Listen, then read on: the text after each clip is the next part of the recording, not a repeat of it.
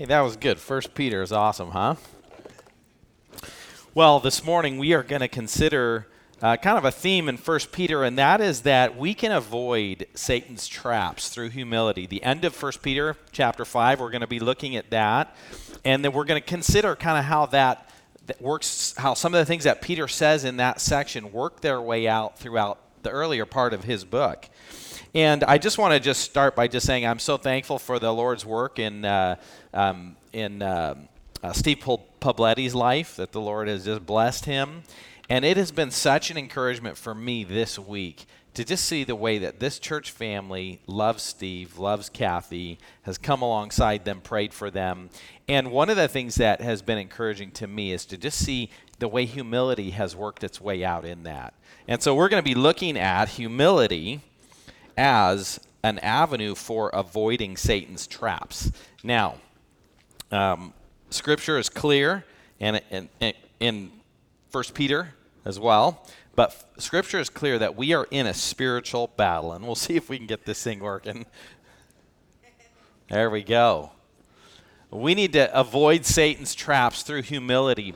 And Peter ends his book toward the end where he says, Be sober minded, be watchful. Your adversary, the devil, prowls around like a roaring lion seeking someone to devour. Paul's told us this in Ephesians 6 put on the whole armor of God so that you may be able to stand against the schemes of the devil.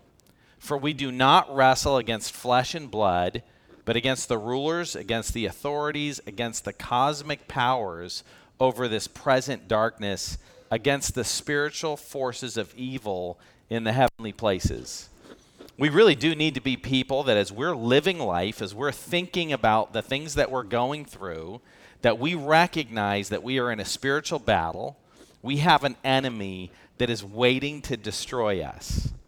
And one of the things also in 2 Corinthians chapter 2 verse 11 one of the things that the Apostle Paul says is that we're not going to be outwitted by Satan because we are aware of his schemes. That's one of the great things. God has given us the devil's playbook in our life. And one of his greatest tools is the tool of pride. Now, that's a thing that Satan loves to use in people's lives, and it's amazing how, how pridefulness impacts every part of life. And so we're going to be talking this morning about humility and how that helps us avoid Satan's traps. So, what is humility? Humility is a modest or low view of one's own importance or rank. How, how important are you? How talented are you? How needed are you? And humility is a modest view of that. It's lowliness of mind. It is unselfish, it's thinking about others instead of thinking about yourself. Humility is a right view of yourself. If you think accurately about yourself, you'll be humble. Some people feel like I'm, I'm amazing, I have such wonderful talent, and I am the most important person here. However, I want to be humble and I want to put other people first. See, a lot of times that's the way people view humility. It's it's not thinking about how great we are. When Romans chapter 12 is clear, humility comes from accurate thinking. When you see yourself correctly, then you will be humble. So it's the opposite of pride and arrogance. Have you ever thought about why pride is so destructive? Pride is it, it's Satan's favorite tool. It's, it's why Satan was thrown out of heaven. He looked at God and said, I don't want God to be worshiped, I want to be worshiped. And in the qualifications for elders, uh, one of the things that's mentioned is you can't have leaders who are new converts, or they may fall into the trap of pride. That is Satan's favorite tool to use against people. It's pride is so devastating because it takes everything good in your life and actually makes it something negative. God blesses you with talent, but if you see your talent and if you're puff, puffed up by your pa- talent, your talent actually becomes a spiritual hindrance. So many times we'll look at famous athletes or we'll look at people who are just have amazing abilities and we just think, "Oh, if only they became Christians, God could use them." The truth is that it's probably far more difficult to use a person with great talent than it is to use somebody with no talent. Because pride is something that actually makes God be against us. Pride turns spiritual growth into a hindrance. You see a person who's really struggling spiritually and and they become a Christian or they start learning great things about the Bible and then all of a sudden they start to become prideful and they feel like, "Oh, look at all the stuff I've learned. Look at all that I know." And the Bible tells us that we'll be seeing this, but God's opposed to the proud.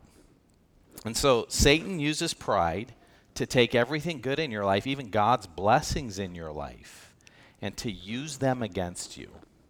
And so we're going to see today that um, when you look at the life of Peter, one of the things that was encouraging to me is you look at the ways that Satan hindered Peter personally.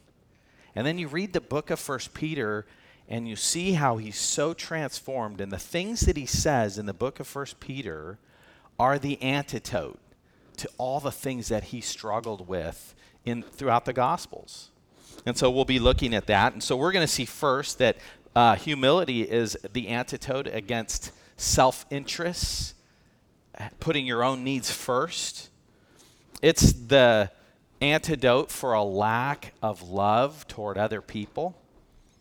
And it's also the antidote to fear and suffering, which is some of the things that you see in the book of 1 Peter. Let's look at chapter 1 of 1 Peter, and we'll look at just a few things there, and then we're going to go to chapter 5. But let's just start here. It says, Peter, an apostle of Jesus Christ, to those who are elect exiles of the dispersion. Doesn't that sound like James? He's writing to those who are dispersed because of persecution. And here we have Peter. He's also writing to uh, the Gentiles who are also dispersed. According to the foreknowledge of God the Father and sanctification of the Spirit, verse 2, sanctification of the Spirit for obedience to Jesus Christ and for sprinkling with his blood. The whole idea of faith being an expression of works in James, you see that same idea in 1 Peter, where Peter's talking about how they were saved for obedience. But it doesn't say here that they were saved by their obedience. They were saved for obedience, but through the sprinkling of Jesus, through the sacrifice that Jesus made. So we won't go through all that, but as you read 1 Peter, there's so much about obedience, but always pointing to our salvation comes because of the death of Christ. Now, the Apostle Peter, he is mentioned more than any other apostle. He's mentioned 210 times in the New Testament. And the Apostle Paul's mentioned 162. Every other disciple combined is 142 times. So Peter gets talked about a lot. He was so outspoken. He said great things like his great confession of Christ, but he was always putting his foot in his mouth. Right after he makes this great statement, just right after that, he tells Jesus not to go to the cross, and Jesus tells him, Get behind me, Satan. Uh, Peter, during the transfiguration, he had the privilege of seeing things that no other disciple saw. But it's interesting during the transfiguration, when Moses and Elijah and Jesus are there, Peter walks up and says, um, he, You want me to make some houses for you guys? And Mark tells us that he said that because he just didn't know what to say. So he, he was always just kind of saying dumb things. He was the outspoken person. And the, we find out through tradition that Peter did suffer and die. And tradition says that Peter was crucified upside down because when it came time for his execution, he said, I don't deserve to die like Jesus. And so he asked to be crucified upside down. And uh, one of the other things we learn about Peter is that he traveled and ministered with his wife. When you look at the end of 1 Peter uh, chapter 5, verse 13, it says, She who is in Babylon, chosen together with you, sends her greetings. Likely that was Peter's reference to his wife. And the Apostle Paul tells us that Peter took along a believing wife in his ministry. So Peter was married and he brought his wife with him. And he was completely transformed by Christ. And one of the things that we see that was huge in his life was what he saw in the suffering and death of Jesus, in his own failure. When Jesus looked over at Peter after Peter had denied him, that impacted Peter's life. And so let's look at the first thing. Uh, turn with me to Peter chapter 5, 1 Peter chapter 5 verse 1. And we're going to see that humility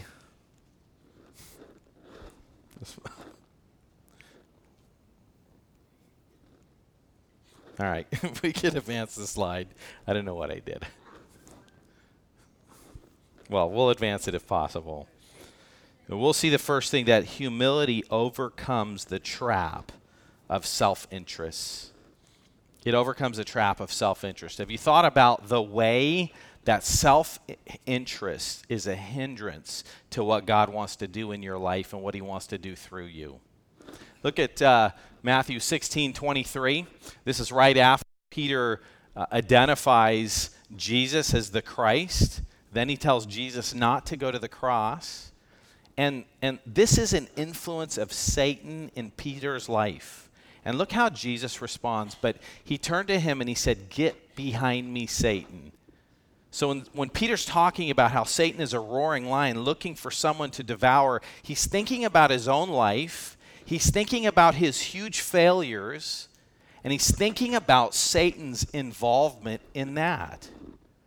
And so Jesus says, Get behind me, Satan. This is a satanic influence in Peter's life, but he says, You are a hindrance to me. Now, think about Jesus in the Garden of Gethsemane praying, If there's any way that this could pass, this cup could pass from me, God, let it pass. He kept praying, I don't want to go to the cross.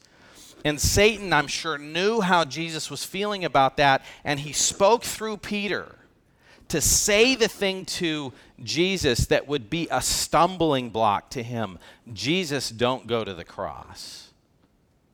And so that temptation happens. Peter is a, a person who's being used or manipulated by Satan at that point, and Jesus says, Get behind me, Satan, for you are not setting your minds on the things of God, but on the things of man. See, Peter was thinking about Jesus. You going to the cross doesn't fit in with my plans, doesn't fit in with us being the great people connected with the, the ruler of Israel. And so uh, that doesn't fit into my plans. Jesus, don't go to the cross. A focus on self interest. Think about the conflicts that the disciples had about who would be the greatest. Now, look at 1 Peter chapter 5 verse 1. And Peter's going to talk to spiritual leaders in this section. And he's going to be talking to them about their motivation for ministry. And this is definitely a calling and a commitment and something that is required of spiritual leaders. But this is to be true of everybody. And it's interesting that he addresses self interest. So if you look at verse 1, it says, So I exhort the elders among you as your fellow elder. So, Peter, the Apostle Peter, is writing to people who are subordinate to him. He is an apostle. And yet he looks at them and he doesn't lord it over them. He speaks to them as on his level. And he says, I'm just a fellow elder. You see that humility in Peter, not seeing himself as higher than other people, and a witness of the sufferings of Christ. The moment that Peter was witnessing the sufferings of Christ, Peter was denying Jesus. And Jesus looks over at him in the midst of his struggles and he looks at Peter after Peter denied Jesus.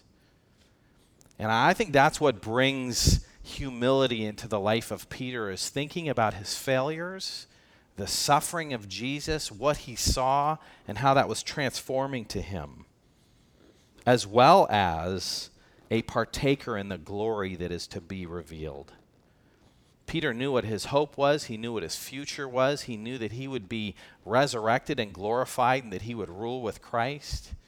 And so he thought about his future and how that would impact his present. Now, here's his instructions to leaders.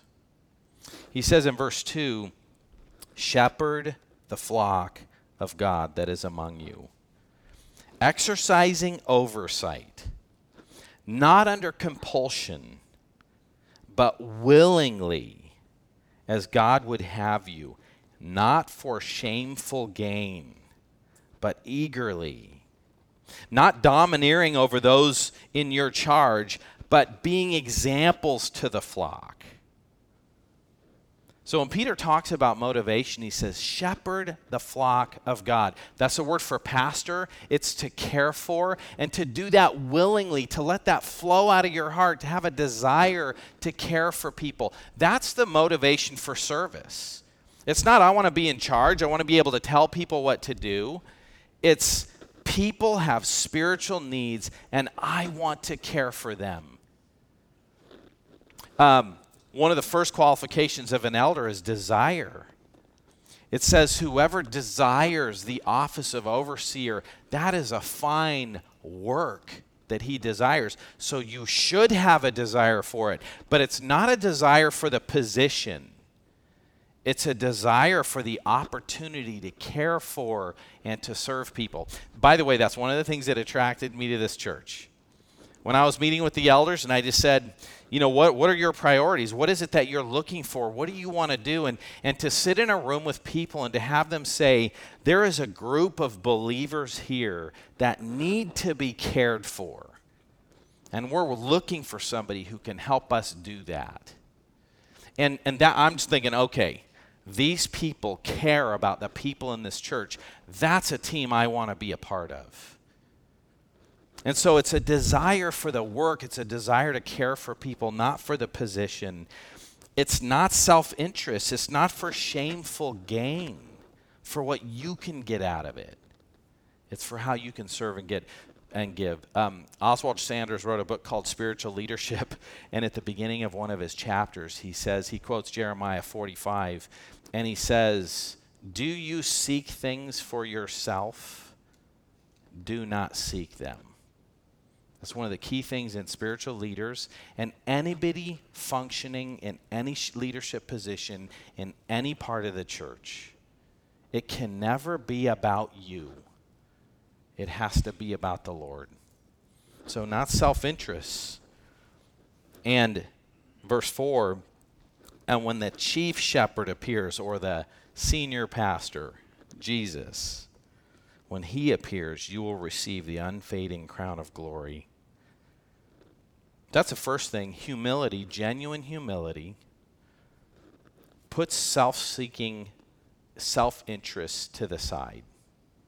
And that's one of the things that Satan used in Peter's life, and it's something he'll use in your life. If your life is about you and what you can get and what you want, that will be a trap that Satan will use to manipulate you. Here's the second thing humility opens the door to a biblical love for other people. Philippians 2 3 says, Do nothing from selfish ambition or conceit. So that's pride, that's arrogance. But in humility, count others more significant than yourself. Let each of you not only look to his own interests, but also for the interests of others. So it's not just looking out for yourself, it's caring about other people. It's seeing other people as more significant. Romans 12, 16 talks about harmony. You know, when there's conflict, conflict happens when, when we're saying, hey, what do I get? What do I want? When we're concerned with ourselves. But a genuine love for other people shows itself in harmony.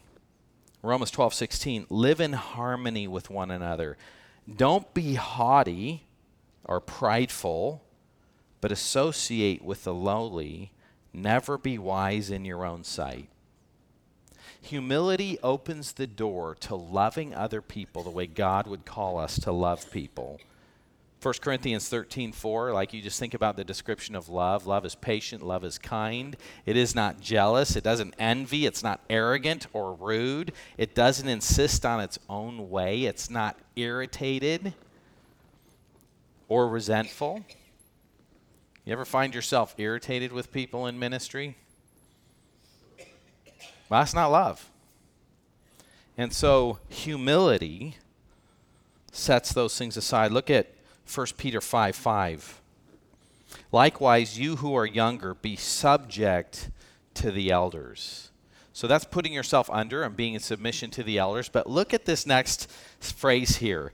It says, Clothe yourselves, all of you, with humility toward one another. So, humility opens the door for love. We're all supposed to clothe ourselves with humility toward one another. It's like when you think about clothes, clothe yourself, like what is the dominant impression that a person should have when they meet you? That you're a humble person. It's something that should characterize us, it's something that should display itself at all times that we're humble people. And then this powerful statement God opposes the proud, but gives grace to the humble. God's opposed to the proud, but gives grace to the humble. Now, think about that in terms of ministry. If Satan can get you to be prideful, it erases the value of anything you have or can do. You could have the greatest singing voice. You could have incredible administrative talent. You could just be artistic and, and just be amazing at the things that you do. But what you've got to realize is that if God is against you, then nothing you do matters. No talent is of any value. And so, if you could have the most talented person who's prideful, or you could have somebody who's mediocre and humble, we would always pick the mediocre person. Because what makes a ministry, what makes a church successful, is that God's in it. It's not what the people do, it's what God does. Now, it's an amazing blessing and a rare thing to find a person with talent who's also humble. And hey, if we can have that, we want that, right?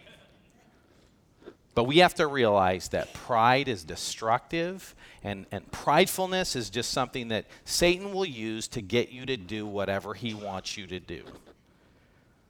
God is opposed to the proud, but he gives grace to the humble. I'll tell you, one of the problems with pride is that it's blinding People who are prideful don't know they're prideful. Peter, in that moment, was not thinking to himself, I'm being prideful. Jesus, you don't know what you're talking about. Going to the cross is a bad idea. Think about the arrogance of telling Jesus that, Jesus, come on, enough of this crazy talk. Like, who says that to the God of the universe who knows everything?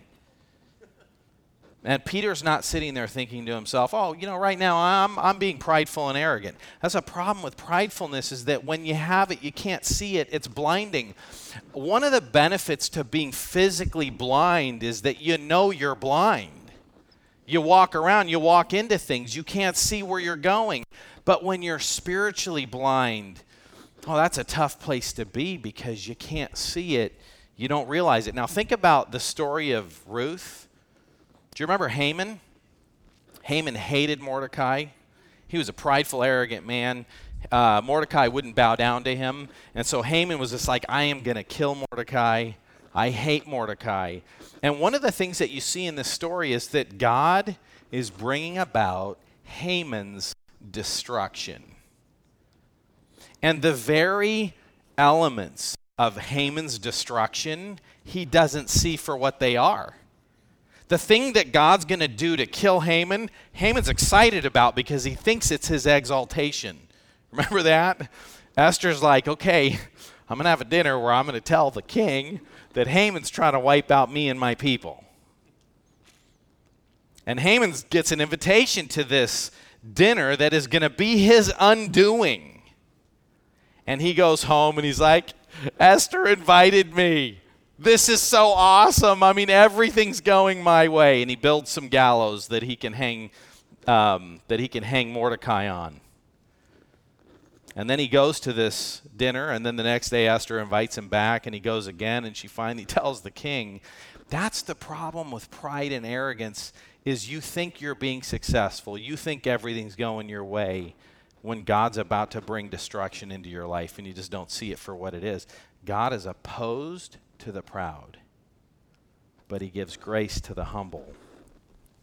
And when we clothe ourselves in this, it allows us to pour out love on the people around us. We are to clothe ourselves with humility toward one another.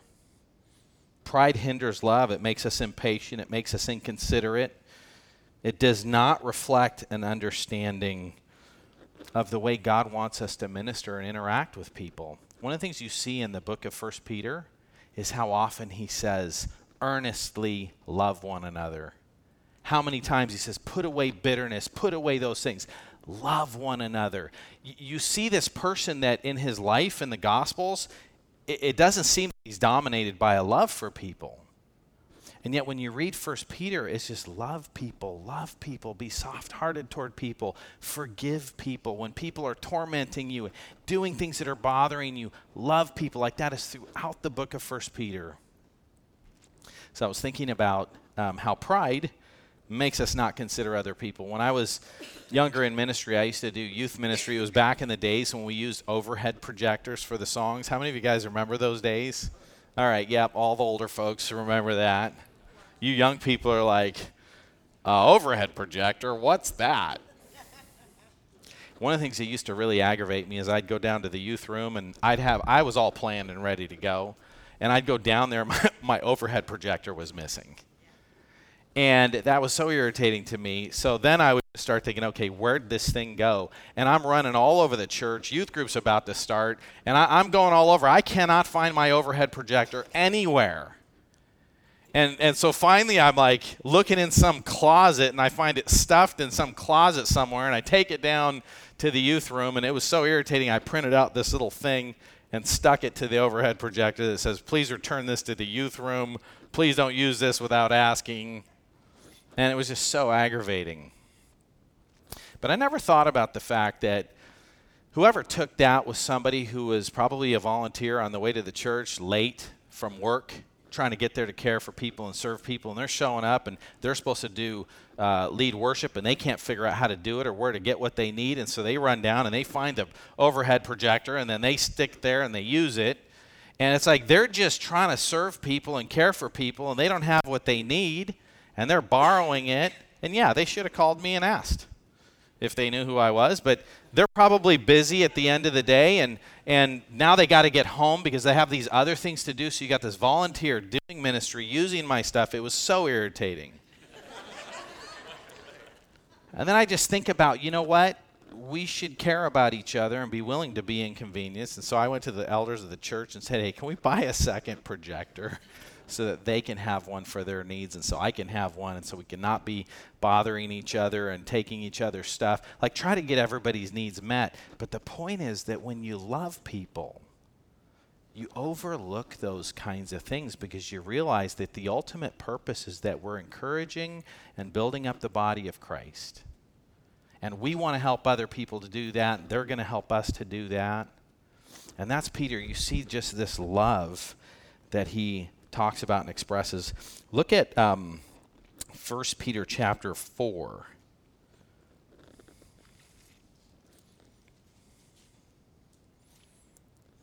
Verse 11.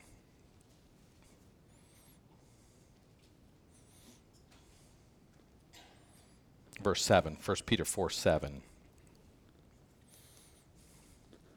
The end of all things is at hand. Therefore, be self controlled and sober minded for the sake of your prayers. Above all, keep loving one another earnestly, since love covers a multitude of sins.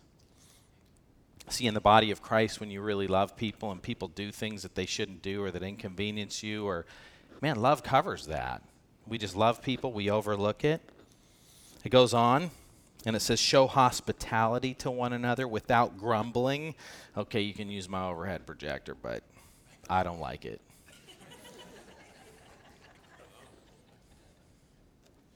As each has received a gift, use it to serve one another as good stewards of God's varied grace.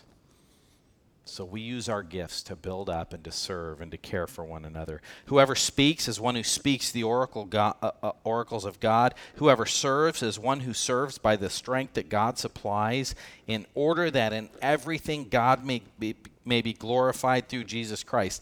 Everything that we do is for the glory of Jesus. And so humility helps us love other people because we realize sometimes we just feel like, like I, I know for myself, um, there's probably times I thought I'm the youth pastor and these volunteers are taking my stuff. You know, sometimes we may have an overinflated view of our own importance. And humility says, No, I am not important than anybody else. I had a friend in college that was so encouraging to me in the whole attitude of humility.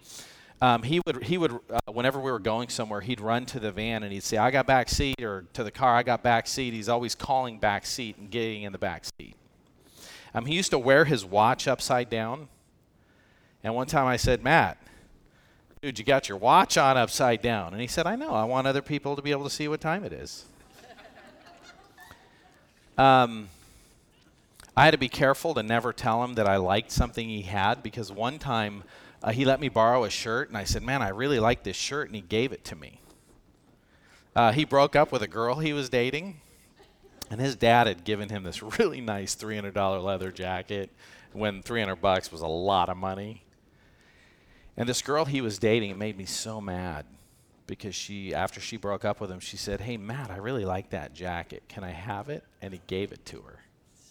And I was like, Matt, you are not giving that jacket to her, but he, he gave it to her and she asked. And I just thought, she knew he was like that. And she took his stuff. Um, he was a humble, gracious guy. And what's amazing is he, he was a youth pastor for a while, and then he was a missionary in, in Mexico, and now he's back as a, as a pastor in the same church he was at before. But in his life, from the time he was in college to this day, he has that same level of humility that just comes out in how he treats people. He's such an encouragement and an inspiration to me. Now, by contrast, I went to a leadership retreat one time, and there were a bunch of elders in the church. And when we were at this retreat, all the elders were racing to get in to get the best bed.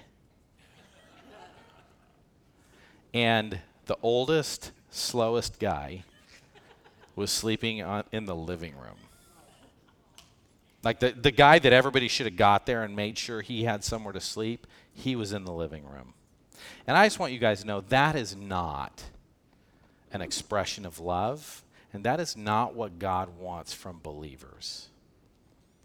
So, we're people who we avoid self interest, we love people, we avoid that trap of not loving. And humility counteracts the harm that Satan intends through fear and suffering. Remember when um, Luke 22 31? Jesus says, Simon, Simon, behold, Satan has demanded to have you that he might sift you like wheat. So, Jesus, when you think about Peter's denial of Jesus, that was an attack of Satan in his life. Jesus says, Peter, Satan wants to sift you like wheat, but I'm praying for you. Man, that's got to be encouraging that Jesus was praying for Peter. But those things, that fear, that terror that Peter was feeling. He's watching Jesus tortured and killed, and he's afraid the same people doing that to Jesus are going to do this to me. And then the servant girl looks at him and says, Hey, aren't you one of his disciples? Aren't you one of the ones who was following him? And this sense of panic comes across Peter, and he's like, No, I don't know him. I don't know him. And he starts swearing, I don't know him. He is afraid of persecution and suffering. And that's what Satan wanted to do. He wanted to drive that fear into his life. You ever sense that in our culture? Like, how about the newscasters who identify sin as sin and they get fired? Or people who stand for Christ and there's a world who says, that's not what Jesus would say. You can't be that way. And we start to feel this cultural pressure and we're afraid of the persecution we might face. But humility allows us to avoid that trap that Satan would be setting. Uh, Jesus says here in verse 32 up on the screen, I've prayed for you that your faith may not fail. And when you have turned again, strengthen your brothers. I mean, just an amazing thing because Jesus knows Peter's going to fail. But it's not going to be a permanent failure. It's going to be a stumble, and God's going to restore him. Jesus is going to restore him. And he says, And when you've come back, care for your brothers, strengthen your brothers. Look at 1 Peter chapter 5 verse 6. It says, "Humble yourselves therefore under the mighty hand of God, so that at the proper time he may exalt you." The mighty hand of God. When you think about the fact that God is ultimately in control of everything, there is nothing you face that you don't face because God is intending that. Do you remember Job? Like God's been protecting Job, right? Satan goes and says, Hey, of course Job loves you, God, because you protect him, but just remove your hand of protection and you'll see him curse you to, to your face. And in a second, Satan has timed his destruction of Job's, of Job's family perfectly so that everybody's destroyed in these different locations, but he times it perfectly so that the messengers coming to talk to Job all show up at the same time. Like you read the story, it's like while he was speaking, your kids died. While he was speaking, this was destroyed. While he was speaking, this is destroyed. Like in a in a second, devastation just comes into Job's life. And then he he blesses God in that. And then Satan says, "Oh yeah, sure, a person's willing to give up his stuff." But if you touch his body, all then he'll curse you to your face. And so God says, All right, Satan, you can't kill Job, but you can you can touch his body. And so he gets these boils from the top of his head to the bottom of his feet. He's just in incredible suffering and difficulty. And Job, his wife comes to him and just says, Hey, Job, curse God and die. And Job says, You're a foolish woman. Do we accept blessing from God and not adversity? You know, James chapter 1, right? Consider it joy when you encounter various trials, knowing that the testing of your faith produces endurance. So, God uses difficulty and trials as a blessing in our life. And so, humility says, God, you're in charge. You're the mighty hand in this universe. I am your slave. I'm your servant. Whatever you want to do to me is fine because you're God. Whatever, I know you have my best interests at heart. Rather than pridefully saying, This isn't fair, I don't deserve this, God, who do you think you are? Hey, I prayed to receive Christ and, and you're supposed to fix everything in my life, and look, things aren't going the way I want. That's prideful.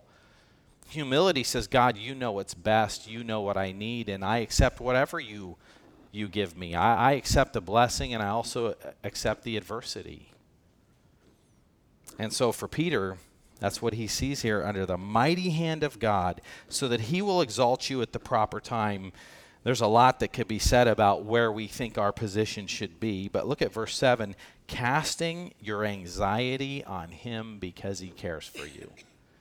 Man, in that moment when Peter was stressed out and afraid of persecution, if he would have just thought, hey, Jesus knows this, he has it all under control, and Jesus cares about me, that would have strengthened him through that trial. And it eventually did.